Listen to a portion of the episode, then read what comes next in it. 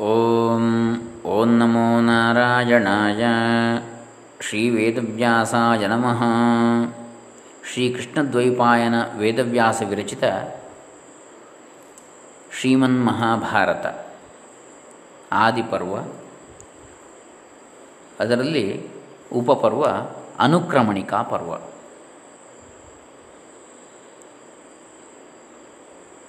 ಓಂ ಶ್ರೀ ಗುರುಭ್ಯೋ ನಮಃ. ಹರಿ ಓಂ ಶ್ರೀ ಗಣೇಶಾಯ ನಮಃ. ಡಾಕ್ಟರ್ ಕೃಷ್ಣಮೂರ್ತಿ ಶಾಸ್ತ್ರಿ, ದಂಬೆ ಪುಣಚ. ವ್ಯಾಸ ಮಹಾಭಾರತ ಅತ್ಯಂತ ಶ್ರೇಷ್ಠವಾದ ಒಂದು ಸಮಗ್ರವಾದ ಕೃತಿ, ಒಂದು ವಿಶ್ವಕೋಶ ಅಂತೇಳಿ ಹೇಳ್ಬೋದು, ಭಾರತೀಯ ಸಂಸ್ಕೃತಿಗೆ ಹಿಡಿದ ಕನ್ನಡಿಯದು. ಅದರಲ್ಲಿ ಇಲ್ಲದಿರುವಂಥದ್ದು ಅಂಥೇಳಿ ಇಲ್ಲ. ಅಂದರೆ ಯದಿಹಾಸ್ತಿ ತದನ್ಯತ್ರ ಯನ್ನೇಹಾಸ್ತಿ ನ ತತ್ಕ್ವಚಿತ್ ಅಂಥೇಳಿ ಇದರಲ್ಲಿ ಇರುವಂಥದ್ದೇ ಬೇರೆಲ್ಲ ಕಡೆ ನಾವು ಕಾಣುವಂಥದ್ದು. ಅಂದರೆ ವ್ಯಾಸೋಚ್ಛಿಷ್ಟಂ ಜಗತ್ಸರ್ವಂ ಅಂತೇಳಿ ಹೇಳಿದ್ದಾರೆ. ಜಗತ್ತಿನಲ್ಲಿ ಎಲ್ಲವೂ ಕೂಡ ವ್ಯಾಸರಿಂದ ಉಚ್ಛಿಷ್ಟವಾದದ್ದೇ ಅಂತ. ಅಂದರೆ ವ್ಯಾಸರ ಎಂಜಲೆ ಅಂತ. ವ್ಯಾಸರು ತಿನ್ನದಿರುವಂಥದ್ದು ಯಾವುದೂ ಇಲ್ಲ ಅಂದರೆ ವ್ಯಾಸರು ಕೈಯಾಡಿಸಿದ ಯಾವುದೇ ಶಾಸ್ತ್ರ ಇಲ್ಲ ಅಂತೇಳಿ ಅದರ ಅರ್ಥ. ಹದಿನೆಂಟು ಪುರಾಣಗಳನ್ನು ಬರೆದಿದ್ದಾರೆ. ಮಹಾಭಾರತವನ್ನು ಬರೆದಿದ್ದಾರೆ. ಇವೆಲ್ಲವೂ ಕೂಡ ವೇದಗಳನ್ನು ವಿಭಾಗ ಮಾಡಿದ್ದಾರೆ ನಾಲ್ಕಾಗಿ. ಹೀಗೆ ವ್ಯಾಸರು ವ್ಯಾಸ ಸ್ಮೃತಿ ಅಂತೇಳಿದೆ. ಕೈಯಾಡಿಸಿದ ಸಾಹಿತ್ಯ ಪ್ರಕಾರವಿಲ್ಲ. ಶಾಸ್ತ್ರಗಳಿಲ್ಲ. ಹಾಗಾಗಿ ವ್ಯಾಸೋಚ್ಛಿಷ್ಟಂ ಜಗತ್ಸರ್ವಂ ಯದಿಹಾಸ್ತಿ ತದನ್ಯತ್ರ. ಈ ಮಹಾಭಾರತದ ಇರುವಂಥದ್ದೇ ಬೇರೆ ಕಡೆ ಕೂಡ ನಾವು ಕಾಣಬಹುದು. ಯನ್ನೇಹ ಅಸ್ತಿ ಯತ್ನ ಇಹ ಅಸ್ತಿ, ನ ತತ್ ಕ್ವಚಿತ್. ಇದರಲ್ಲಿ ಇಲ್ಲದಿರುವುದು ಯಾವುದಾದ್ರೂ ಉಂಟೋ? ಬೇರೆ ಎಲ್ಲಿ ಕೂಡ ಸಿಗಲಿಕ್ಕೆ ಸಾಧ್ಯ ಇಲ್ಲ. ಇದರಲ್ಲಿ ಇರಲ್ದಿರುವಂಥದ್ದು ಅಂದರೆ ಎಲ್ಲವೂ ಕೂಡ ಇದರಲ್ಲಿದೆ ಅಂತೇಳಿ ಅರ್ಥ. ಬಹಳ ಉದ್ಗ್ರಂಥ ಇದು. ಮಹಾಭಾರತ ದೊಡ್ಡದು. ಅಂದರೆ ಒಂದು ಲಕ್ಷ ಶ್ಲೋಕಗಳ ಸುಮಾರು. ಅಷ್ಟು ದೊಡ್ಡ ಗ್ರಂಥ. ಆದರೂ ಈಗ ನಾವು ಅಲ್ಲಲ್ಲಿ ತಿಳಿದೇ ಇರತಕ್ಕಂತಹ ಕಥೆಗಳು, ಮಹಾಭಾರತದ ಕಥೆಗಳು ಅಂತೇಳಿ ಕೆಲವು ಅಪಭ್ರಂಶ. ಮೂಲ ಸತ್ಯ, ವ್ಯಾಸ ಮಹಾಭಾರತದ ಏನು ಹೇಳಿದೆ ಅದನ್ನೇ ನಾವು ತಿಳಿತಾ ಇಲ್ಲ ಈಗ. ತಪ್ಪಾಗಿ ಕೆಲವನ್ನ, ಕೆಲವು ಬೇರೆ ಬೇರೆ ಮಹಾಭಾರತಗಳಲ್ಲಿ, ಬೇರೆ ಬೇರೆ ಭಾಷೆಯಲ್ಲಿ ಆಯಾಯ ಕವಿಗಳ ಕಣ್ಣಿಗೆ ತೋರಿದಂತೆ ಅಥವಾ ನಾಟಕ ರಂಗ ಪ್ರಯೋಗಾದಿಗಳಲ್ಲಿ, ಯಕ್ಷಗಾನಾದಿಗಳಲ್ಲಿ ಬೇರೆ ಬೇರೆ ರೀತಿಯ ಕಥೆಗಳು ಬಂದಿವೆ. ಅವರವರ ಅನುಕೂಲಕ್ಕೆ ತಕ್ಕಂತೆ ಅದನ್ನು ವಿಸ್ತರಿಸಿದ್ದಾರೆ. ಅದು ಕೆಲವು ಪೂರಕವಾಗಿರ್ಬೋದು, ಕೆಲವು ಮಾರಕವಾಗಿರ್ಬೋದು. ಮೂಲ ಕವಿಯ ಆಶಯಕ್ಕೆ, ವ್ಯಾಸ ಹೃದಯಕ್ಕೆ ಅದು ಚ್ಯುತಿಯನ್ನುಂಟು ಮಾಡಿರಲೂಬಹುದು. ಹಾಗಾಗಿ ನಾವು ಮೂಲ ವ್ಯಾಸ ಭಾರತವನ್ನು ಅಥವಾ ಶ್ರೀಮನ್ ಮಹಾಭಾರತ ಸಂಸ್ಕೃತದಲ್ಲಿ ವೇದವ್ಯಾಸರು ಬರೆದಿರತಕ್ಕಂಥದ್ದು ಶ್ಲೋಕ ರೂಪದಲ್ಲಿ, ಒಂದು ಲಕ್ಷ ಶ್ಲೋಕಗಳ ಆ ಕೃತಿಯ ಶ್ಲೋಕ ಮತ್ತು ಅದರ ಅರ್ಥ ವಿವರಣೆಗಳನ್ನು ನೋಡಿದರೆ ಆವಾಗ ನಾವು ಮಹಾಭಾರತಕ್ಕೆ ಒಂದು ನ್ಯಾಯವನ್ನು ಸಲ್ಲಿಸಿದಂತೆ ಆಗ್ತದೆ ಮಹಾಭಾರತದ ಅಧ್ಯಯನಕ್ಕೆ. ಹಾಗಾಗಿ ನಾವು ಆ ಒಂದು ದಿಕ್ಕಿನಲ್ಲಿ ಮುನ್ನಡೆಯಲಿಕ್ಕೆ ಪ್ರಯತ್ನ ಮಾಡೋಣ. ಆ ವ್ಯಾಸಾದಿಗಳ ಅನುಗ್ರಹವಾಗಲಿ, ಸದ್ಗುರುಗಳ ಅನುಗ್ರಹವಾಗಲಿ, ವಿಘ್ನೇಶ್ವರನು ಕೂಡ ನಿರ್ವಿಘ್ನವಾಗಿ ನನ್ನ ನಡೆಸಿಕೊಡಲಿ ಅಂತೇಳಿ ಪ್ರಾರ್ಥಿಸ್ತಾ, ವ್ಯಾಸರು ಹೇಳಿದ್ದನ್ನು ವಿಘ್ನೇಶ್ವರ ಬರೆದಂತಹದ್ದು ವ್ಯಾಸ ಮಹಾಭಾರತ. ಹಾಗೆ ಅಂತಹ ವಿಘ್ನೇಶ್ವರನು ಅಂತಹ ಅವನೇ ಬರೆದಂತಹ ಈ ಮಹಾಭಾರತ ಕೃತಿಯನ್ನು ಮೂಲ ಶ್ಲೋಕ ಮತ್ತು ಅರ್ಥ ವಿವರಣೆಗಳೊಂದಿಗೆ ಸಂಪೂರ್ಣವಾಗಿ ಮಾಡಿಕೊಡಲಿ. ನಮ್ಮೆಲ್ಲರಿಗೂ ಇದನ್ನು ಉಣಬಡಿಸಲಿ. ನಾವೆಲ್ಲರೂ ಅದನ್ನು ಕೇಳುವಂತಾಗಲಿ, ಹೇಳುವಂತಾಗಲಿ ಅಂತೇಳಿ ಹೇಳ್ತಾ ಇದನ್ನು ಆರಂಭಿಸ್ತಾ ಇದ್ದೇನೆ. ನೈಮಿಷ ಅರಣ್ಯಕ್ಕೆ ಈ ಒಂದನೇ ಈ ಆದಿ ಪರ್ವದಲ್ಲಿ ಉಪಪರ್ವ, ಅನುಕ್ರಮಣಿಕಾ ಪರ್ವ. ಒಟ್ಟು ಹದಿನೆಂಟು ಪರ್ವಗಳಿವೆ ಪರ್ವಗಳು. ಪರ್ವ ಅಂದರೆ ಗಂಟು ಅಂತೇಳಿ ಅರ್ಥ, ಒಂದರ್ಥ. ಪರ್ವ, ಪರ್ವಣಿ, ಪರ್ವಾಣಿ ಅಂತೇಳಿ ಶಬ್ದ, ಅದು ಸಂಸ್ಕೃತದಲ್ಲಿ ನಡೆಯತಕ್ಕಂಥದ್ದು ನಪುಂಸಲಿಂಗ ಶಬ್ದ. ಕರ್ಮ ಕರ್ಮಣಿ ಕರ್ಮಾಣಿ ಅಂತೇಳಿ ಹೇಳಿದಾಗೆ. ಬ್ರಹ್ಮ ಬ್ರಹ್ಮಣಿ ಬ್ರಹ್ಮಾಣಿ ಅಂತೇಳಿ ಹೇಳಿದಾಗೆ. ಇದು ಪರ್ವ ಅಂದರೆ ಗಂಟು, ಒಂದೊಂದು ಗಂಟು, ಹದಿನೆಂಟು ಗಂಟುಗಳು ಅಂತೇಳಿ. ಹದಿನೆಂಟು ದಿನದ ಯುದ್ಧ ಮಹಾಭಾರತದಲ್ಲಿ, ಹದಿನೆಂಟು ಅಧ್ಯಾಯದ ಭಗವದ್ಗೀತೆ. ಹೀಗೆ ಹದಿನೆಂಟಕ್ಕೊಂದು ವಿಶೇಷತೆ ಇದೆ ಮಹಾಭಾರತದಲ್ಲಿ.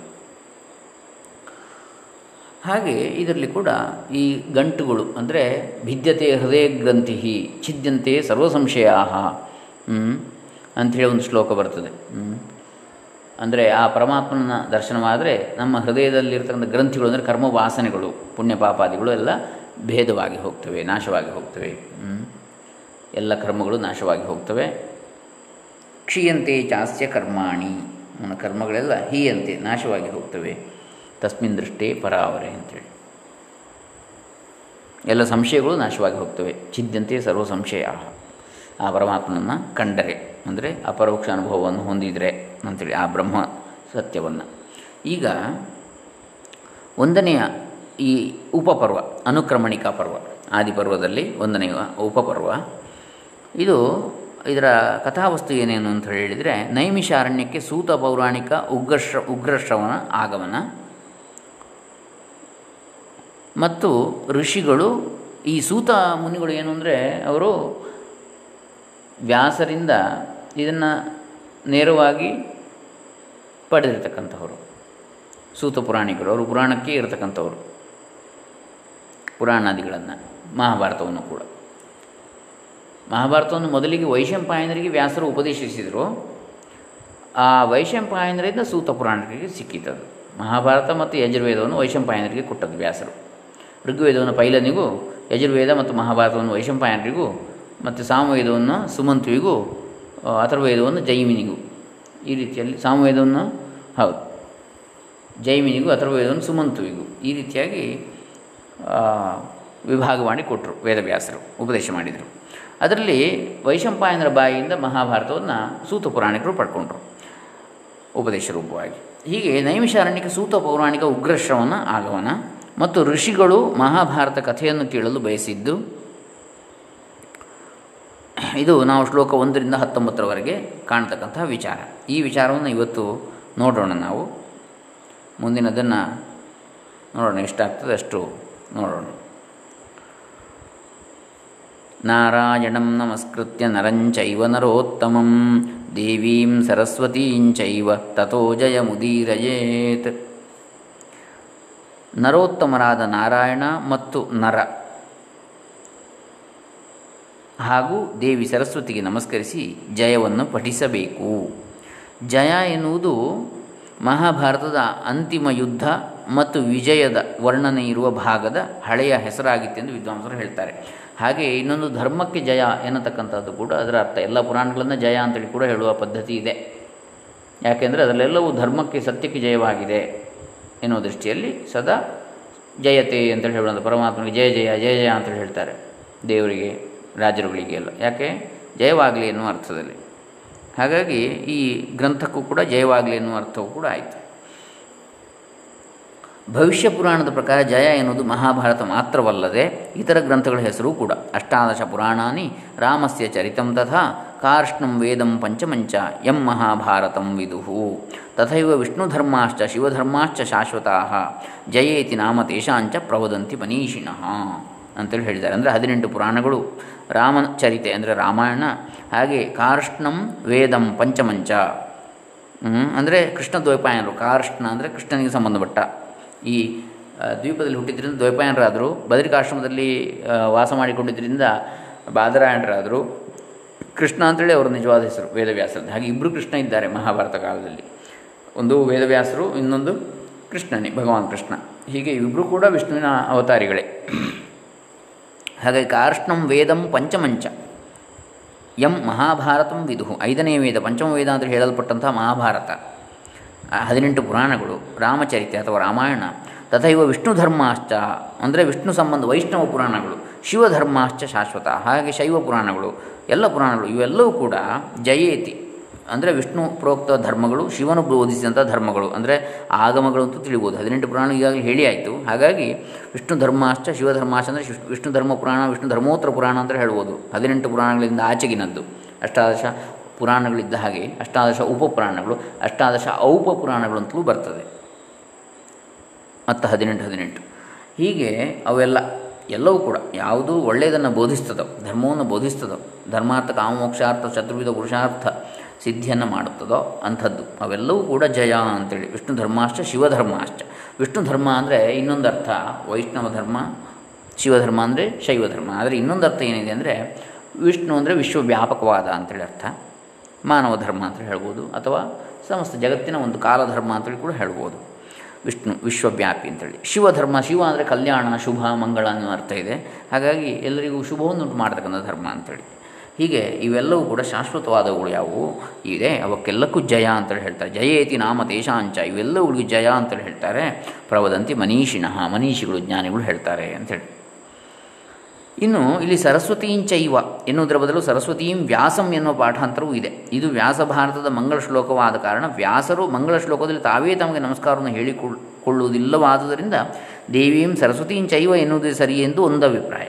ಆದರೆ ಇನ್ನು ಕೆಲವರು ವ್ಯಾಸ ಎನ್ನುವುದೊಂದು ಪದವಿಯನ್ನು ಸೂಚಿಸುವುದರಿಂದ ವೇದವ್ಯಾಸರು ಆ ಪದವಿಗೆ ನಮಸ್ಕರಿಸುವುದು ಅನುಚಿತವಾದದ್ದಲ್ಲ ಎಂದು ದೇವಿಯಂ ಸರಸ್ವತೀಂ ವ್ಯಾಸಂ ಎನ್ನುವುದು ಸರಿ ಅಂತ ಹೇಳ್ತಾರೆ. ಅದಲ್ಲದೆ ಹೇಳುವವರು ನಾವು, ಓದುವವರು ನಾವು ವ್ಯಾಸರಲ್ಲ. ಹಾಗಾಗಿ ನಾವು ವ್ಯಾಸರನ್ನು ನಮಸ್ಕರಿಸ್ತೇವೆ ಅಂತ ಹೇಳುವಂಥದ್ದು ಹೆಚ್ಚು ಅರ್ಥಪೂರ್ಣವೂ ಔಚಿತ್ಯಪೂರ್ಣವೂ ಆಗ್ತದೆ. ಬಹುಶಃ ವ್ಯಾಸ ಭಾರತದ ಮೂಲದಲ್ಲಿ ದೇವೀಂ ಸರಸ್ವತೀಂ ಚೈವ ಎಂದಿದ್ದು ನಂತರದ ಪಾಠಕರು ಓದುವವರು ಭಾರತವನ್ನು ರಚಿಸಿದ ವ್ಯಾಸರಿಗೂ ವಂದನೆಗಳನ್ನು ಸಲ್ಲಿಸುವ ನಿಟ್ಟಿನಲ್ಲಿ ದೇವೀಂ ಸರಸ್ವತೀಂ ವ್ಯಾಸಂ ಎಂದು ಮಾರ್ಪಡಿಸಿರಬಹುದು. ಈ ಭಾರತ ಪಠಣವನ್ನು ಮಾಡುವುದರ ಮುನ್ನ ದೇವೀಂ ಸರಸ್ವತೀಂ ವ್ಯಾಸಂ ಎನ್ನುವುದರಿಂದ ಇಂತಹ ಅದ್ಭುತ ಕಾವ್ಯವನ್ನು ನಮಗಿತ್ತ ವ್ಯಾಸದೇವರಿಗೆ ನಮಸ್ಕರಿಸಬಹುದು ಎನ್ನಬಹುದು. ಹಾಗೆ, ಇದು ನಾವು ಈ ಒಂದು ಶ್ಲೋಕದ ಔಚಿತ್ಯವನ್ನು ಕಾಣ್ತಕ್ಕಂಥದ್ದು ಇದರಲ್ಲಿರುವ ಸ್ವಾರಸ್ಯವನ್ನು. ನಾರಾಯಣಂ ನಮಸ್ಕೃತ್ಯ ನರಂಚೈವ ನರೋತ್ತಮಂ ದೇವೀಂ ಸರಸ್ವತೀಂ ಚೈವ ತಥೋ ಜಯಮುದೀರಯೇತ್ ದೇವೀಂ ಸರಸ್ವತೀಂ ವ್ಯಾಸಂ ತಥೋ ಜಯಮುದೀರಯೇತ್ ಇದರಲ್ಲಿ ಜಯ ಎನ್ನುವುದಕ್ಕೆ ಅರ್ಥವನ್ನು ನೋಡಿದೆವು ಉದೀರಯೇತ್ ಅಂದರೆ ಹೇಳಬೇಕು ಅಂತೇಳಿ, ಜಯವನ್ನು ಓದಬೇಕು, ಹೇಳಬೇಕು. ಯಾವಾಗ? ನಾರಾಯಣನನ್ನು ನಮಸ್ಕರಿಸಿ. ನರನನ್ನು ನಮಸ್ಕರಿಸಿ. ನರ ಅಂದರೆ ಯಾರು? ಪಾರ್ಥ, ಅರ್ಜುನ. ಯಾಕಂದರೆ ಮಹಾಭಾರತದಲ್ಲಿ ಅತ್ಯಂತ ಶ್ರೇಷ್ಠವಾದ, ಪ್ರಸಿದ್ಧವಾದ ಭಾಗ ಭಗವದ್ಗೀತೆ. ಅಲ್ಲಿ ನರ ಅಥವಾ ಅರ್ಜುನ ನಿಮಿತ್ತ ಮಾತ್ರನಾಗಿದ್ದರೂ ಕೂಡ ಅಲ್ಲಿ ನಮಗವನು ಮಾಧ್ಯಮವಾದ. ಅವನ ಮೂಲಕವಾಗಿ ನಮಗೆ ಭಗವದ್ಗೀತೆ ಇಳಿದು ಬಂತು ಆ ಕೃಷ್ಣನ ಬಾಯಿಯಿಂದ. ಹಾಗಾಗಿ ಅವನನ್ನು ಕೂಡ ನಮಸ್ಕರಿಸಿ. ನರೋತ್ತಮನಾದಂತಹ ಅರ್ಜುನ, ಹಾಗೆ ನಾರಾಯಣ, ಅಂದರೆ ನರ ಅಂದರೆ ನಾರಾಹ ಅಂದರೆ ಜಲ ಎನ್ನುವ ಅರ್ಥವೂ ಇದೆ. ನೀರಿನಲ್ಲೇ ಪೌಡಿಸಿರತಕ್ಕಂಥ ಕ್ಷೀರಸಾಗರದಲ್ಲಿ ಪೌಡಿಸಿರತಕ್ಕಂತಹ ನಾರಾಯಣ ಅಂಥೇಳಿ. ಆಮೇಲೆ ನರಾಣಾಂ ಅಯನಂ. ಮನುಷ್ಯರಿಗೆ ಎಲ್ಲರ ಅಯನ, ಅಂದರೆ ಮೋಕ್ಷಸ್ಥಾನ ಮೂಲ ಸ್ಥಾನ ಯಾವುದು? ವೈಕುಂಠ. ಹಾಗಾಗಿ ನಾರಾಯಣ ಅಂತ ಹೇಳುವ ಅರ್ಥವು ಕೂಡ ಬರ್ತದೆ. ನಾರಾಯಣಂ ನಮಸ್ಕೃತ್ಯ ನರಂಚೈವ ನರೋತ್ತಮಂ. ದೇವೀಂ ಸರಸ್ವತೀಂ ವ್ಯಾಸಂ, ಅಥವಾ ಚೈವ. ಸರಸ್ವತೀ ದೇವಿ. ಯಾಕೆ? ವಾಗ್ದೇವತೆ. ಯಾವುದೇ ವಾಂಗ್ಮಯ ಅಥವಾ ಸಾಹಿತ್ಯ ವಿಸ್ತಾರ ಆಗಬೇಕಿದ್ದರೆ ಸರಸ್ವತಿಯ ಕೃಪೆ ಬೇಕು. ವಾಣಿ, ವಾಗ್ದೇವಿ, ಬ್ರಹ್ಮನ ರಾಣಿ. ತಥೋ ಅಥವಾ ಶಾರದೆ ಅಂತಲೂ ಹೇಳ್ತಾರೆ. ತಥೋ ಜಯಂ ಉದೀರಯೇತ್. ಇಷ್ಟೆಲ್ಲ ಮಾಡಿ ನಾರಾಯಣನನ್ನು ನರದನ್ನು ನರೋತ್ತಮನಾದ ನರದನ್ನು ದೇವಿ ಸರಸ್ವತಿಯನ್ನು, ವ್ಯಾಸರನ್ನು ಇವರನ್ನೆಲ್ಲ ನಮಸ್ಕರಿಸಿ ಜಯವನ್ನು ಹೇಳಬೇಕು. ಅಂದರೆ ಜಯ ಜಯ ಜಯ ಜಯ ಅಂತ ಹೇಳಬೇಕು ಅಂತಲೂ ಹೇಳಿದಾಗಾಯಿತು. ಜಯವೆನ್ನುವಂತಹ ಈ ಧರ್ಮ ಗ್ರಂಥಾದಿಗಳನ್ನು, ಮಹಾಭಾರತಾದಿಗಳನ್ನು ಕೂಡ ಹೇಳಬೇಕು. ಮೊದಲಿಗೆ ನಮಸ್ಕರಿಸಿ ಇವರಿಗೆಲ್ಲ ಅಂತ ಹೇಳುವ ಅರ್ಥ. ಇನ್ನು ಇದು ನಾವು ಮಂಗಲ ಶ್ಲೋಕ ಅಂತ ಹೇಳ್ತೇವೆ. ಇನ್ನು ಮುಂದೆ ಒಂದನೇ ಶ್ಲೋಕ ಶುರುವಾಗ್ತದೆ. ಲೋಮಹರ್ಷಣ ಪುತ್ರ ಉಗ್ರಶ್ರವಾಹ ಸೂತಃ ಪೌರಾಣಿಕೋ ನೈಮಿಷಾರಣ್ಯೇ ಶೌನಕಸ್ಯ ವಾರ್ಷಿಕೇ ಸತ್ರೇ ಸಮಾಸೀನಾನಭ್ಯಗಚ್ಚದ್ ಬ್ರಹ್ಮರ್ಷೀನ್ ಸಂಶಿತವ್ರತಾನ್ ವಿನಯಾವನತೋ ಭೂತ್ವಾ ಕದಾಚಿತ್ ಸೂತನಂದನಃ. ಒಮ್ಮೆ ನೈಮಿಷಾರಣ್ಯದಲ್ಲಿ ಕುಲಪತಿ ಶೌನಕನು ಏರ್ಪಡಿಸಿದ್ದ ಹನ್ನೆರಡು ವರ್ಷಗಳ ಸತ್ರದಲ್ಲಿ ದ್ವಾದಶ ವಾರ್ಷಿಕ ಸತ್ರ ಅಂತ ಹೇಳ್ತಾರೆ. ಸತ್ರಯಾಗ, ಸತ್ರ ಅಂದರೆ ಜ್ಞಾನಯಜ್ಞ. ಅದರಲ್ಲಿ ಸುಖಾಸೀನರಾಗಿ ಕುಳಿತಿದ್ದ ಸಂಶಿತ ವ್ರತ ಬ್ರಹ್ಮರ್ಷಿಗಳ ಮಧ್ಯೆ, ಸಂಶಿತ ವ್ರತ ಅಂದರೆ ಅತ್ಯಂತ ನಿಯಂತ್ರಿತವಾದ ಇಂದ್ರಿಯ ಮನಸ್ಸುಗಳುಳ್ಳವರು, ಇಂದ್ರಿಯ ಮನೋನಿಗ್ರಹವುಳ್ಳಂತಹ ಬ್ರಹ್ಮರ್ಷಿಗಳು, ವ್ರತನಿಷ್ಠರಾದ, ದೀಕ್ಷಾಬದ್ಧರಾದ ಯಾಗಕ್ಕೆ, ಯಾಗದಲ್ಲಿ. ಅಂತಹ ಬ್ರಹ್ಮರ್ಷಿಗಳ, ಬ್ರಹ್ಮಜ್ಞಾನಿಗಳಾದ ಋಷಿಗಳ, ಋಷಿಗಳು ಅಂದರೆ ದರ್ಶನಾಥ್ ಋಷಿ ದರ್ಶನಾಥ್ ಋಷಿ ಗತವು ಅಂತೇಳಿದೆ. ಋಷಿ ಧಾತುವಿಗೆ ಅರ್ಥ. ಋಷಿ ಸದಾ ಚಲನಶೀಲವಾಗಿರುವವ ಒಂದು ಕಡೆ ಇನ್ನೊಂದು ಕಡೆಗೆ ಅಂಥೇಳಿ ಒಂದು ಅರ್ಥವನ್ನು ತಗೊಂಡ್ರೆ ಅಥವಾ ಗತಿಶೀಲ ಅಂದರೆ ಪರಮಗತಿಯನ್ನೇ ಬಯಸುವವ ಅಂತೇಳಿ ಆಗ್ತದೆ. ಇನ್ನೊಂದು ಋಷಿ ಅಂತೇಳಿ ಋಷಿ ದರ್ಶನಾಥ್ ವೇದ ಮಂತ್ರಗಳನ್ನು ಕಂಡವ ಅಥವಾ ಮಂತ್ರಾರ್ಥಗಳನ್ನು ಕಂಡವ ಅಂತೇಳಿ ಆಗ್ತದೆ ಹೀಗೆ ಋಷಿ, ಬ್ರಹ್ಮರ್ಷಿ ಅಂದರೆ ಬ್ರಹ್ಮಜ್ಞಾನ ಉಂಟಾದಂತಹ ಋಷಿ. ಅಂತಹ ಬ್ರಹ್ಮರ್ಷಿಗಳ ಮಧ್ಯೆ ಸಂಶಿತ ಪ್ರತರಾದ ಬ್ರಹ್ಮರ್ಷಿಗಳ ಮಧ್ಯೆ ಇಂದ್ರಿಯ ನಿಗ್ರಹ ಮನೋನಿಗ್ರಹವುಳ್ಳ ಬ್ರಹ್ಮರ್ಷಿಗಳ ಮಧ್ಯೆ ಲೋಮಹರ್ಷಣ ಪುತ್ರ, ಎಲ್ಲಿ ನೈಮಿಷಾರಣ್ಯದಲ್ಲಿ ಕುಲಪತಿ ಶೌನಕನ ಏರ್ಪಡಿಸಿದ್ದ ಹನ್ನೆರಡು ವರ್ಷಗಳ ಸತ್ರಯಾಗದಲ್ಲಿ ಸುಖಾಸೀನನಾಗಿ ಕುಳಿತಿದ್ದ ಸಂಶಿತ ವ್ರತ ಬ್ರಹ್ಮರ್ಷಿಗಳ ಮಧ್ಯೆ ಲೋಮಹರ್ಷಣ ಪುತ್ರ ಸೂತ ಪೌರಾಣಿಕ ಸೂತ ಪೌರಾಣಿಕ ಉಗ್ರಶ್ರವನು ವಿನಯಾವನತನಾಗಿ, ವಿನಯ ಅವನತನಾಗಿ, ವಿನಯದಿಂದ ತಲೆಬಾಗಿ ಆಗಮಿಸಿದ ಅಂತೇಳಿ. ವಿನಯ ಮೂರ್ತಿಮೆತ್ತಂತೆ ಮೂರ್ತಿವೆತ್ತಂತೆ ಇದ್ದಂತಹ ಲೋಮಹರ್ಷಣರ ಪುತ್ರ ಸೂತ ಪೌರಾಣಿಕ ಉಗ್ರಶ್ರವ. ಲೌಮಹರ್ಷಣಿ ಅಥವಾ ರೌಮಹರ್ಷಣಿ ಅಂತ ಹೇಳ್ತಾರೆ. ರೋಮಹರ್ಷಣನ ಅಥವಾ ಲೋಮಹರ್ಷಣನ ಪುತ್ರ. ರೋಮಹರ್ಷಣ ಅಂತ ಯಾಕೆ ಹೆಸರು ಬಂತು ಅಂದರೆ, ಅವರ ಆ ಹೇಳತಕ್ಕಂಥ ಪುರಾಣದ ಕಥೆಯನ್ನು ಕೇಳಿದರೆ ಮೈ ನವರಿ ನವಿರು ಹೇಳ್ತದೆ ಕೇಳುವವರಿಗೆ. ಅಂತಹ ಒಂದು ಆಖ್ಯಾನ, ಆಖ್ಯಾನದ ಶೈಲಿ, ವೈಖರಿ, ಆ ಒಂದು ಭಾವಪೂರ್ಣವಾದಂತಹ, ಹಾಗೆ ಶುದ್ಧ ಸರಳ ಸುಲಲಿತ ಅಸ್ಖಲಿತವಾದಂತಹ ಒಂದು ವಾಗ್ಝರಿ. ಹಾಗಾಗಿ ರೋಮಹರ್ಷಣವನ್ನು ಉಂಟು ಮಾಡತಕ್ಕಂಥ, ಹಾಗಾಗಿ ರೋಮಹರ್ಷಣರು ಅಥವಾ ಲೋಮಹರ್ಷಣರು ಅಂತ ಅವರಿಗೆ ಹೆಸರಾಯಿತು. ಸೂತ ಪುರಾಣಿಕರ ತಂದೆ. ಅವರ ಮಗ ಸೂತ ಪೌರಾಣಿಕ ಉಗ್ರಶ್ರವ ಅಂಥೇಳಿ ಹೆಸರು. ಉಗ್ರಶ್ರವ ಅಂದರೆ, ಉಗ್ರ ಅಂದರೆ ಅತ್ಯಂತ ಪ್ರಥಿತವಾದ, ಅತ್ಯಂತ ತೀಕ್ಷ್ಣವಾದ ಶ್ರವ ಅಂದರೆ ಪ್ರಸಿದ್ಧಿ ಅಂತೇಳಿ ಅತ್ಯಂತ ಹೆಚ್ಚು ಪ್ರಸಿದ್ಧಿ ಉಳ್ಳ ಅಂತ ಏನು ಅಂತ ಅರ್ಥ ಉಗ್ರಶ್ರವ ಅಂತ ಹೇಳಿದರೆ. ಅವರು ವಿನಯಪೂರ್ವಕವಾಗಿ ಬಂದರಂತೆ. ಎಲ್ಲಿಗೆ? ನೈಮಿಷಾರಣ್ಯದ ಈ ದ್ವಾದಶ ವಾರ್ಷಿಕ ಸತ್ರಕ್ಕೆ. ಕುಲಪತಿ ಶೌನಕರು ಏರ್ಪಡಿಸಿರ್ತಕ್ಕಂಥದ್ದು. ಯಾಗಕ್ಕೆ ಈಗ ಇಲ್ಲಿ ನಾವು ನೈಮಿಷ ಪದದ ಅರ್ಥ ವರಾಹ ಪುರಾಣದಲ್ಲಿ ವಿಸ್ತೃತವಾಗಿದೆ. ಅದರ ಬಗ್ಗೆ ನೋಡಿದ್ರೆ ಏವಂ ಕೃತ್ವಾ ತಥೋ ದೇವೋ ಮುನಿಂ ಗೌರಮುಖಂ ತದಾ ಉವಾಚ ನಿಮಿಷೇಣೇದಂ ನಿಹತಂ ದಾನವಂ ಬಲಂ ಅರಣ್ಯೇಸ್ಮಿಂಸ್ತತಸ್ತ್ವೇ ತನ್ನೈಮಿಷಾರಣ್ಯ ಸಂಜ್ಞಿತಂ ಅರ್ಥಾತ್. ಅಂದರೆ ಇದರ ಅರ್ಥಾತ್ ಏನು? ಇದನ್ನು ಮಾಡಿದ ದೇವನು ಗೌರಮುಖ ಮುನಿಗೆ ಹೇಳಿದ, ನಿಮಿಷ ಮಾತ್ರದಲ್ಲಿ ಯಾರು ಬ್ರಹ್ಮ ಹೇಳಿದ್ದು. ದಾನವ ಬಲವನ್ನು ಇಲ್ಲಿ ಸಂಹರಿಸಿದುದರಿಂದ ಈ ಅರಣ್ಯವು ನೈಮಿಷ ಅರಣ್ಯ ಅಂತ ಕರೆಯಲ್ಪಡಲಿ. ಒಂದು ಇದು. ಇನ್ನೊಂದು ಏನು ಅಂದರೆ ನೈಮಿಷ ಅಂದರೆ ನೇಮಿ ಅಂದರೆ ಚಕ್ರ, ಚಕ್ರದ ಅರೆಕಾಲು ಅಂತ ಹೇಳುವ ಅರ್ಥವೂ ಇದೆ. ಚಕ್ರವನ್ನು ಎಸೆದದ್ದು ಬ್ರಹ್ಮ. ಎಸೆದಾಗ ಅದು ಎಲ್ಲಿ ಹೋಗಿ ಬಿತ್ತು? ಆ ಪ್ರದೇಶಕ್ಕೆ ನೈಮಿಷಾರಣ್ಯ ಅಂತೇಳಿ ಹೆಸರಾಯಿತು. ನೈಮಿಷ ಅಂತೇಳಿ. ನೇಮಿ ಅಥವಾ ಚಕ್ರ. ಅದು ಯಾವ ಸ್ಥಾನ ಅಂದರೆ ಧರ್ಮದ ಸ್ಥಾನ ಆ ಪ್ರದೇಶ. ಕಲಿಯುಗದಲ್ಲಿ ಈ ಋಷಿಮುನಿಗಳು ಇಷ್ಟು ಕಲಿ ಧರ್ಮ, ಅಧರ್ಮಗಳು ಕಲಿಯುಗದ ಧರ್ಮ. ಅಧರ್ಮ ವ್ಯಾಪ್ತವಾಗಿರುವಾಗ ನಾವು ಎಲ್ಲಿ ನಿನ್ನನ್ನು ಆಶ್ರಯಿಸಲಿ ಭಗವಂತನನ್ನು ಅಂತ ಕೇಳಿ ಆಗುವಾಗ ಈ ಭಗವಂತ ಕೊಟ್ಟ ಬಿಸಾಡಿದ ಚಕ್ರ ಎಸೆದಂಥದ್ದು, ಅದು ಬಿದ್ದ ಪ್ರದೇಶ, ಅದು ಪುಣ್ಯಕ್ಷೇತ್ರವಾಯಿತು. ನೈಮಿಷ ಅಂತ ಹೆಸರು ಬಂತು, ನೇಮಿ ಅಥವಾ ಈ ಚಕ್ರ ಅಲ್ಲಿ ಬಂದು ಬಿದ್ದದ್ದಕ್ಕೆ. ಹಾಗದು ನೈಮಿಷ, ನೀವು ಕಲಿಯುಗದಲ್ಲಿ ಇಲ್ಲಿ ಇರಿ, ನೈಮಿಷಾರಣ್ಯದಲ್ಲಿ ಸತ್ರಯಾಗವನ್ನು ಮಾಡ್ತಾ ಜ್ಞಾನ ಯಜ್ಞವನ್ನು ಮಾಡ್ತಾ, ಇಲ್ಲಿ ನೀವು ಧರ್ಮಪರರಾಗಿರಿ. ಈ ಪ್ರದೇಶಕ್ಕೆ ಕಲಿಯು ಬಾಧೆ ಇರದ, ತಟ್ಟದು ಅಂತೇಳಿ. ಹಾಗೆ ಅದು ನೈಮಿಷ ಅನ್ವರ್ಥ ಹೆಸರು ಕೂಡ ಇನ್ನೊಂದು ಅನ್ವರ್ಥವಾಗಿ ಬಂದಂಥದ್ದು ಇನ್ನೊಂದು ನಿಮಿಷ ಮಾತ್ರದಲ್ಲಿ ದಾನವ ಬಲವನ್ನು ಇಲ್ಲಿ ಸಂಹರಿಸಿದ ಕಾರಣ ಕೂಡ ಇದನ್ನು ನೈಮಿಷ ಅರಣ್ಯ ಅಂತೇಳಿ ಕೂಡ ಹೇಳ್ತಾರೆ. ಹೀಗೆ ಇನ್ನು ಇನ್ನೊಂದರಲ್ಲಿ ಕುಲಪತಿ ಎನ್ನುವಂಥ ಶಬ್ದ ಬಂತು. ಕುಲಪತಿ ಅಂದರೆ ಏನು? ಇಲ್ಲಿ ಮಹಾಭಾರತದಲ್ಲಿ ಅಥವಾ ನಮ್ಮ ಪುರಾಣಾದಿಗಳಲ್ಲಿ ಅಂದರೆ ಈಗಿನ ಕುಲಪತಿ ಅಂದರೆ ವಿಶ್ವವಿದ್ಯಾಲಯ ಕುಲಪತಿ ಅಂತ ಹೇಳ್ತೇವೆ. ಮೊದಲು ಕೂಡ ಹಾಗೆ ಅದು. ಏನು? ಹತ್ತು ಸಾವಿರ ಋಷಿಮುನಿಗಳಿಗೆ ಅನ್ನಪಾನಾದಿಗಳನ್ನಿತ್ತು ಪೋಷಿಸುವ ಬ್ರಹ್ಮರ್ಷಿಗೆ ಕುಲಪತಿ ಅಂತೇಳಿ ಹೆಸರು. ಹಾಗೆ ಅಂತಹ ಕುಲಪತಿ ಶೌನಕ ಮುನಿ. ನಾವು ಶೌನಕರ ಶ್ಲೋಕಾನುಕ ಋಗ್ವೇದದ ಅನುಕ್ರಮಣಿ ಇದೆ. ಶೌನಕರು ಬರೆದಿರತಕ್ಕದ್ದು ಅಂದರೆ ಮಂತ್ರ ಅನುಕ್ರಮಣಿ. ಶೌನಕ ಮಹರ್ಷಿಗಳು ಬರೆದಿದ್ದಾರೆ. ಋಗ್ವೇದದ ಎಲ್ಲ ಮಂತ್ರಗಳನ್ನು ಅನುಕ್ರಮಣಿ ಬರೆದು ಒಂದು ಗ್ರಂಥವನ್ನು ಮಾಡಿದ್ದಾರೆ. ಹೀಗೆ ಅಂತಹ ಶೌನಕರು. ಇದ್ದಂತಹ ಅಲ್ಲಿಗೆ ಶೌನಕಾದಿಗಳಿದ್ದಲ್ಲಿಗೆ ನೈಮಿಷಾರಣ್ಯಕ್ಕೆ ಬಂದರು. ಯಾರು? ಲೋಮಹರ್ಷನ ಪುತ್ರರಾದ ಉಗ್ರಶ್ರವಸ್ ಏನತಕ್ಕಂಥ ಸೂತ ಪುರಾಣಿಕರು. ತಮಾಶ್ರಮಮನುಪ್ರಾಪ್ತಂ ನೈಮಿಷಾರಣ್ಯವಾಸಿನಃ ಚಿತ್ರಾಶ್ರೋತುಂ ಕಥಾಸ್ತತ್ರ ಪರಿವವೃಸ್ತಪಸ್ವಿನಃ ಇದು ಮೂರನೇ ಶ್ಲೋಕ. ನೀಲಕಂಠಿಯ ಸಂಪುಟದಲ್ಲಿ, ಅಂದರೆ ನೀಲಕಂಠ ಎನ್ನತಕ್ಕಂಥವರು ಮಹಾಭಾರತಕ್ಕೆ ವ್ಯಾಖ್ಯಾನವನ್ನು ಬರೆದಿದ್ದಾರೆ ಸಂಸ್ಕೃತದಲ್ಲಿ. ಅವರು ಬರೆದಂಥದ್ರಲ್ಲಿ ನೈಮಿಷಾರಣ್ಯವಾಸಿನಃ ಎನ್ನುವುದರ ಬದಲಾಗಿ ನೈಮಿಷಾರಣ್ಯವಾಸಿನಾಂ ಅಂಥೇಳಿ ಪಾಠಾಂತರ ಇದೆ. ತಮ್ ಆಶ್ರಮಂ ಅನುಪ್ರಾಪ್ತಂ ನೈಮಿಷಾರಣ್ಯವಾಸಿನಾಂ. ಚಿತ್ರ ಶ್ರೋತುಂ ಕಥಾಸ್ತತ್ರ ಪರಿವವೃಹು ತಪಸ್ವಿನಃ.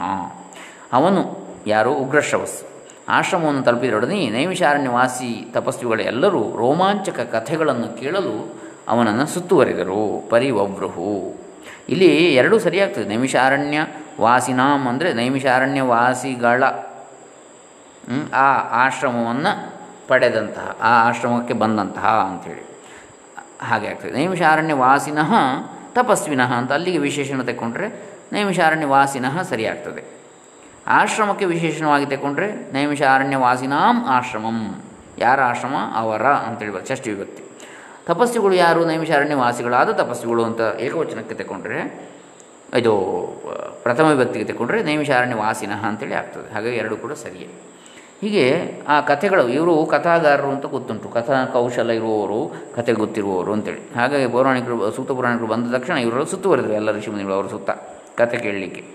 ಅಭಿವಾದ್ಯ ಮುನೀಸ್ತಾಂಸ್ತು ಸರ್ವಾನೇವ ಕೃತಾಂಜಲಿ ಅಪೃಚ್ಛತ್ಸ ತಪೋವೃದ್ಧಿಂ ಸದ್ಭಿಶ್ಚೈವಾಭಿನಂದಿತ. ನಾಲ್ಕನೇ ಶ್ಲೋಕ ಇದು. ಅಭಿನಂದಿತನಾದ ಅವನು ಕೈ ಜೋಡಿಸಿ ಮುನಿಗಳೆಲ್ಲರಿಗೂ ಅಭಿವಂದಿಸಿ, ಅಭಿನಂದನೆ ಬೇರೆ, ಅಭಿವಂದನೆ ಬೇರೆ ನೋಡಿ. ಅಭಿನಂದನೆ ಅಂದರೆ ಅಭಿನಂದನೆ ಕಂಗ್ರಾಟ್ಸ್ ಹೇಳುವಂಥದ್ದು. ಶುಭಾಶಯ ಕೋರುವಂಥದ್ದು. ವೆಲ್ಕಮ್ ಮಾಡುವಂಥದ್ದು, ಸುಸ್ವಾಗತ ಕೋರುವಂಥ ಇತ್ಯಾದಿ. ಅಭಿನಂದನೆ ಅಂದರೆ ಥ್ಯಾಂಕ್ಸ್ ಹೇಳುವಂಥದ್ದು. ಧನ್ಯವಾದ ಹೇಳುವಂಥದ್ದು. ಅಭಿ ಅಂದರೆ ಅಭಿಮುಖವಾಗಿ ನಂದನೆ, ನಂದಿತ ಅಂದರೆ ಎದುರು ಎದುರೇ ಖುಷಿಪಡಿಸುವಂಥದ್ದು ಅಂತೇಳಿ ಅರ್ಥ. ಆನಂದವನ್ನು ಉಂಟು ಮಾಡುವಂಥದ್ದು. ಅಭಿವಂದನೆ ಅಂದರೆ ಎದುರು ಅಭಿಮುಖವಾಗಿ ಎದುರಿಗೆ ವಂದಿಸುವಂಥದ್ದು ಅಂತೇಳಿ. ಎದುರಾಗಿ ಅಭಿಮುಖವಾಗಿ ವಂದಿಸುವ, ನಮಸ್ಕರಿಸುವಂಥದ್ದು. ಹೀಗೆ ಅಭಿನಂದಿತನಾದ ಅವನು, ಸೂತ ಪುರಾಣಿಕನು ಉಗ್ರಶ್ರವಸ್ಸನು ಕೈ ಜೋಡಿಸಿ ಮುನಿಗಳೆಲ್ಲರಿಗೂ ಅಭಿವಂದಿಸಿ ಅವರ ತಪೋವೃದ್ಧಿಯ ಕುರಿತು ವಿಚಾರಿಸಿ. ಹೇಗೆ ನಿಮ್ಮ ತಪಸ್ಸೆಲ್ಲ ನಡೀತಾ ಇದೆ? ಈಗ ಯಾರ್ಯಾರ ಹತ್ರ ಹೇಗೆ ಹೇಗೆ ಮಾತಾಡಬೇಕು, ಹಾಗೆ ಮಾತಾಡಬೇಕು. ಋಷಿ ಮುನಿಗಳ ಹತ್ರ ಏನು ಕೇಳೋದು? ಓ, ಹೇಗುಂಟು ನಿಮ್ಮ ಕೃಷಿ ಅಂತ ಕೇಳೋದಾ? ಅಲ್ಲ. ಅಥವಾ ಹೇಗುಂಟು ಉದ್ಯೋಗ ಅಂತ ಕೇಳೋದಾ? ಅಲ್ಲ. ಋಷಿಮುನಿಗಳ ಹತ್ರ ನಿಮ್ಮ ತಪಸ್ಸು ಹೇಗಿದೆ ಅಂತ ಕೇಳುವಂಥದ್ದು. ಹಾಗೆ ಅವರ ತಪೋವೃದ್ಧಿಯ ಕುರಿತು ವಿಚಾರಿಸಿ. ಇನ್ನು ಐದನೇ ಶ್ಲೋಕ, ಅಥ ತೇಷು ಉಪವಿಷ್ಟೆ ಅಥ ತೇಷು ಉಪವಿಷ್ಟೇಷು ಸರ್ವೇಷ್ವೇವ ತಪಸ್ವಿಷು ನಿರ್ದಿಷ್ಟಮಾಸನಂ ಭೇಜೆ ವಿನಯಾಲ್ಲೋ ಮಹರ್ಷಣಿ ಸರ್ವ ತಪಸ್ಸುಗಳು ಕುಳಿತುಕೊಂಡ ನಂತರ ಅಥ ತೇಷು ಉಪವಿಷ್ಟೇಷು ಸರ್ವೇಷು ಏವ ತಪಸ್ವಿಷು ನಿರ್ದಿಷ್ಟಂ ಆಸನಂ ಭೇಜೆ ವಿನಯಾತ್ ಲೋಮಹರ್ಷಣಿ. ಲೋಮಹರ್ಷಣಿಯು ತನಗೆ ತೋರಿಸಿದ ಆಸನದಲ್ಲಿ ನಿರ್ದಿಷ್ಟವಾದ ಆಸನದಲ್ಲಿ ವಿನಯದಿಂದ ಕುಳಿತುಕೊಂಡ. ಆರನೇ ಶ್ಲೋಕ ಸುಖಾಸೀನಂ ತತಸ್ತಂತು. ಸುಖಾಸೀನಂ ತತಃ ತಂ ತು ವಿಶ್ರಾಂತಮುಪಲಕ್ಷ್ಯ ಚ ಅಥಾಪೃಚ್ಛದ್ ಋಷಿಸ್ತತ್ರ ಕಶ್ಚಿತ್ ಪ್ರಸ್ತಾವಯನ್ ಕಥಾ. ಸೂತನು ಸುಖಾಸೀನನಾಗಿ ವಿಶ್ರಾಂತನಾಗಿದ್ದುದನ್ನು ನೋಡಿದ ಋಷಿಗಳಲ್ಲಿಯೇ ಒಬ್ಬನು ಕಥೆಗಳನ್ನು ಪ್ರಸ್ತಾವಿಸುತ್ತಾ ಪ್ರಶ್ನೆಯೊಂದನ್ನು ಕೇಳಿದ. ಅವನು ವಿಶ್ರಾಂತಿ ತಗೊಂಡಾಯಿತು, ಅವನ ಆಯಾಸ ಪರಿಹಾರ ಆಯಿತು ಅಂತ ಕಂಡ ಮೇಲೆ ಒಬ್ಬ ಋಷಿ, ಋಷಿಗಳಲ್ಲಿ ಒಬ್ಬ ಪ್ರಶ್ನೆ ಮಾಡಿದ. ಕುತ ಆಗಮ್ಯತೆ ಸೌತೆ ಕೌ ಕ್ವ ಚಾಯಂ ವಿಹೃತಸ್ತ್ವಯ, ಕಾಲ ಕಮಲಪತ್ರಾಕ್ಷ ಶಂಸೈತ ಶಂಸೈತತ್, ಪೃಚ್ಛತೋ ಮಮ, ಏಳನೇ ಶ್ಲೋಕ. ಕುತ ಆಗಮ್ಯತೆ ಸೌತೆ ಸೌತೆ ಅಂದರೆ ಸೌತಿ ಶಬ್ದಕ್ಕೆ, ಸಂಬೋಧನೆ ವಿಭಕ್ತಿಯಲ್ಲಿ ಸೌತೆ ಅಂತೇಳಿ ಆಗ್ತದೆ. ಸೌತೆ ಅಂದರೆ ಈ ಸೌತೆಕಾಯಿ ಅಲ್ಲ ಇಲ್ಲಿ ಹೇಳಿದ್ದು. ಹ್ಞೂ ಕ್ಷಮಿಸಿ. ಈಗ ಹರಿ ಎನ್ನುವುದಕ್ಕೆ ಹರೇ ಅಂತೇಳಿ ಹೇಗೆ ಆಗ್ತದೆಯೋ, ಅದೇ ರೀತಿಯಲ್ಲಿ ಈಕಾರ ಅಂತವಾದ್ದು ಈಕಾರವಂತವಾದ್ದು ಏಕಾರ ಅಂತ ಆಗ್ತದೆ. ಸಂಭ, ಸಂಬೋಧನೆಯಲ್ಲಿ, ಸಂಬೋಧನೆ ವಿಭಕ್ತಿಯಲ್ಲಿ. ಹೇ ಸೌತೆ, ಅಂದರೆ ಎಲೈ ಸೌತಿಯೇ ಸೂತಪುತ್ರನೇ ಸೌತಿ. ಹೇಗೆ ಕುಂತಿ ಪುತ್ರ ಕೌಂತೆಯನು, ಶೂರನ ವಂಶದಲ್ಲಿ ಹುಟ್ಟಿದವ ಶೌರ್ಯ ಕೃಷ್ಣ, ಹಾಗೆ ಸೂತನ ಪುತ್ರ ಅಥವಾ ಸೂತ ವಂಶದಲ್ಲಿ ಹುಟ್ಟಿದವ ಸೌತಿ ಆಗ್ತಾನೆ. ಸೂತಸ್ಯ ಅಪತ್ಯಂ ಪುಮಾನ್ ಸೌತಿ ಸೂತವಂಶೇ ಜಾತಃ ಸೌತಿ ಅಂದರೆ ಇದು ಅಪತ್ಯಾರ್ಥಕ ತದ್ದಿತ ಅಂತೇಳಿ ಹೇಳ್ತಾರೆ. ತದ್ದಿತ ಅಂತ. ನೀನು ಎಲ್ಲಿಂದ ಆಗಮಿಸುತ್ತಿದ್ದೀಯೇ? ಇಲ್ಲಿಗೆ ಬರುವ ಮೊದಲು ನಿನ್ನ ಸಮಯವನ್ನು ಎಲ್ಲಿ ಕಳೆದೆ? ಕ್ವಚ ಅಯಂ ವಿಹೃತ ತ್ವಯಾ. ಕಾಲ ಕಮಲಪತ್ರಾಕ್ಷ. ಕಾಲ ಇಲ್ಲಿವರೆಗೆ, ಇಲ್ಲಿ ಬರುವವರೆಗಿನ ಕಾಲ ಎಲ್ಲಿ ಕಳೆಯಲ್ಪಟ್ಟಿದ್ದು ವಿಹರಿಸಲ್ಪಟ್ಟಿದ್ದು ನಿನ್ನಿಂದ? ಕಮಲಪತ್ರಾಕ್ಷನೇ, ಎಲೈ ಕಮಲದ ಪತ್ರದಂತೆ ಕಣ್ಣುಗಳುಳ್ಳವನೇ, ಕಮಲದ ಎಲೆಗಳಂತೆ, ವಿಶಾಲವಾದ ಕಣ್ಣುಗಳುಳ್ಳವನೇ, ಶಂಸ ಏತತ್, ಇದನ್ನು ಹೇಳು, ಪೃಚ್ಛತೋ ಮಮ, ಪ್ರಶ್ನಿಸುತ್ತಿರುವ ನನ್ನನ್ನು ಕುರಿತು ಈ ಉತ್ತರವನ್ನು ಹೇಳು, ಪ್ರಶ್ನೆಗೆ ಉತ್ತರ ಅಂತೇಳಿ. ಉತ್ತರಿಸು ಅಂತೇಳಿ, ದಯವಿಟ್ಟು ಅಂತೇಳಿ ವಿನಂತಿ ಮಾಡಿದನು ಒಬ್ಬ ಋಷಿ. ಸೂತವ್ವಾಚ, ಆಗ ಸೂತ ಮುನಿಯಾದ ಉಗ್ರಶ್ರವಸ್ ಹೇಳ್ತಾನೆ, ಇಲ್ಲಿ ನೀಲಕಂಠ್ಯದಲ್ಲಿ ಇದಕ್ಕೆ ಮೊದಲು ಶ್ಲೋಕಗಳಿವೆ. ಏವಂ ಪೃಷ್ಠೋ ಬ್ರವೀತ್ ಸಮ್ಯಕ್ ಯಥಾವಲ್ಲೌ ಮಹರ್ಷಣಿ ವಾಕ್ಯಂ ವಚನ ಸಂಪನ್ನಸ್ತೇಷಾಂಚ ಚರಿತಾಶ್ರಜಂ. ತಸ್ಮಿನ್ ಸದಸ್ಯ ಸದಸಿ ವಿಸ್ತೀರ್ಣೇ ಮುನೀನಾಂ ಭಾವಿತಾತ್ಮನಾಂ. ಅಂದರೆ ಹೀಗೆ ಕೇಳಿದಾಗ ವಚನ ಸಂಪನ್ನ ಲೋಮಹರ್ಷಣಿಯು ಆ ವಿಸ್ತೀರ್ಣ ಸಭೆಯಲ್ಲಿದ್ದ ಭಾವಿತಾತ್ಮ ಸಂಪನ್ನ ಚರಿತ ಭಾವಿತ ಆತ್ಮ ಸಂಪನ್ನ ಚರಿತ ಮುನಿಗಳಿಗೆ, ಅಂದರೆ ಆತ್ಮಜ್ಞಾನಿಗಳಾದ ಆತ್ಮ ಸಂಪತ್ತುಳ್ಳಂತಹ ಆತ್ಮಜ್ಞಾನ ಸಂಪತ್ತುಳ್ಳ ಮುನಿಗಳಿಗೆ, ಹಾಗೆ ಆ ಚರಿತೆಯುಳ್ಳ, ಅಂತಹ ನಡವಳಿಕೆಯುಳ್ಳ ಮುನಿಗಳಿಗೆ ಈ ಸುಂದರ ಮಾತುಗಳನ್ನು ಆಡಿದ ಅಂಥೇಳಿ ಬರ್ತದೆ. ನೀಲಕಂಠೀಯದಲ್ಲಿ ಈ ಶ್ಲೋಕಗಳನ್ನು ಹೇಳಿದ್ದಾರೆ. ಇದರಲ್ಲಿ ಇದು ಕ್ರಿಟಿಕಲ್ ಎಡಿಷನ್ ಅಂಥೇಳಿ ಬೋರಿ ಎಡಿಷನ್ ಅಂಥೇಳಿ ಒಂದು ಹೇಳ್ತಾರೆ. ಮಹಾರಾಷ್ಟ್ರದ ಪುಣೆಯಲ್ಲಿ ಮಾಡಿದ ಸೂಕ್ತಂಕರ್ ವಿ ಎಸ್ ಸೂಕ್ತಂಕರ್ ಅಂತಕ್ಕಂಥವರು ಸಂಶೋಧನೆ ಪಡಿಸ್ತಕ್ಕ, ಸಂಶೋಧನೆ ಮಾಡಿರ್ತಕ್ಕಂಥದ್ದು ಮಹಾಭಾರತದ ಕ್ರಿಟಿಕಲ್ ಎಡಿಷನ್ ಅಂತೇಳಿ. ಹಾಗಾಗಿ ಅದರಲ್ಲಿ ಕೆಲವು ಶ್ಲೋಕಗಳು ಇಲ್ಲ, ಆದರೆ ಇಲ್ಲದಿರುವುದನ್ನು ಇಲ್ಲಿ ಟಿಪ್ಪಣಿ ರೂಪದಲ್ಲಿ ನಾವು ಕಾಣುತ್ತೇವೆ. ನೀಲಕಂಠ್ಯದಲ್ಲಿ ಇದೆ, ಇದರಲ್ಲಿ ಇಲ್ಲ ಅಂಥೇಳಿ ಅಂದರೆ ಬಹುಶಃ ಬಾಕಿ ಎಲ್ಲ ಕೆಲವೆಲ್ಲ ಪ್ರಕ್ಷಿಪ್ತ ಅಂತೇಳಿ ಬಿಟ್ಟಿದ್ದಾರೆ ಮಹಾಭಾರತದ ಮೂಲದಲ್ಲಿ ಇಲ್ಲ, ಆಮೇಲೆ ಬೇರೆ ಯಾರು ಸೇರಿಸಿದ್ದಾರೆ, ಇರ್ಬೋದು, ಸೇರಿಸಿರ್ಬೋದು ಅಂತೇಳಿ. ಇರಲಿ. ಇದರಲ್ಲಿ ಈ ಉವಾಚ ಎನ್ನುವುದಕ್ಕೂ ಕೂಡ ನಂಬರ್ ಸಂಖ್ಯೆ ಕೊಡ್ತಾರೆ. ಸೂತ ಉವಾಚ ಅಂತೇಳಿ ಹೇಳುವಾಗ. ಅದಕ್ಕೂ ಎಷ್ಟು ಉವಾಚಗಳು, ಎಷ್ಟು ಜನ ಹೇಳಿದ್ದಾರೆ ಅನ್ನೋಂಥದ್ದು ಕೂಡ ಲೆಕ್ಕ ಇದೆ. ಆಮೇಲೆ ಈ ಎಂಟನೇ ಶ್ಲೋಕ ಏನು ಹೇಳ್ತಾರೆ?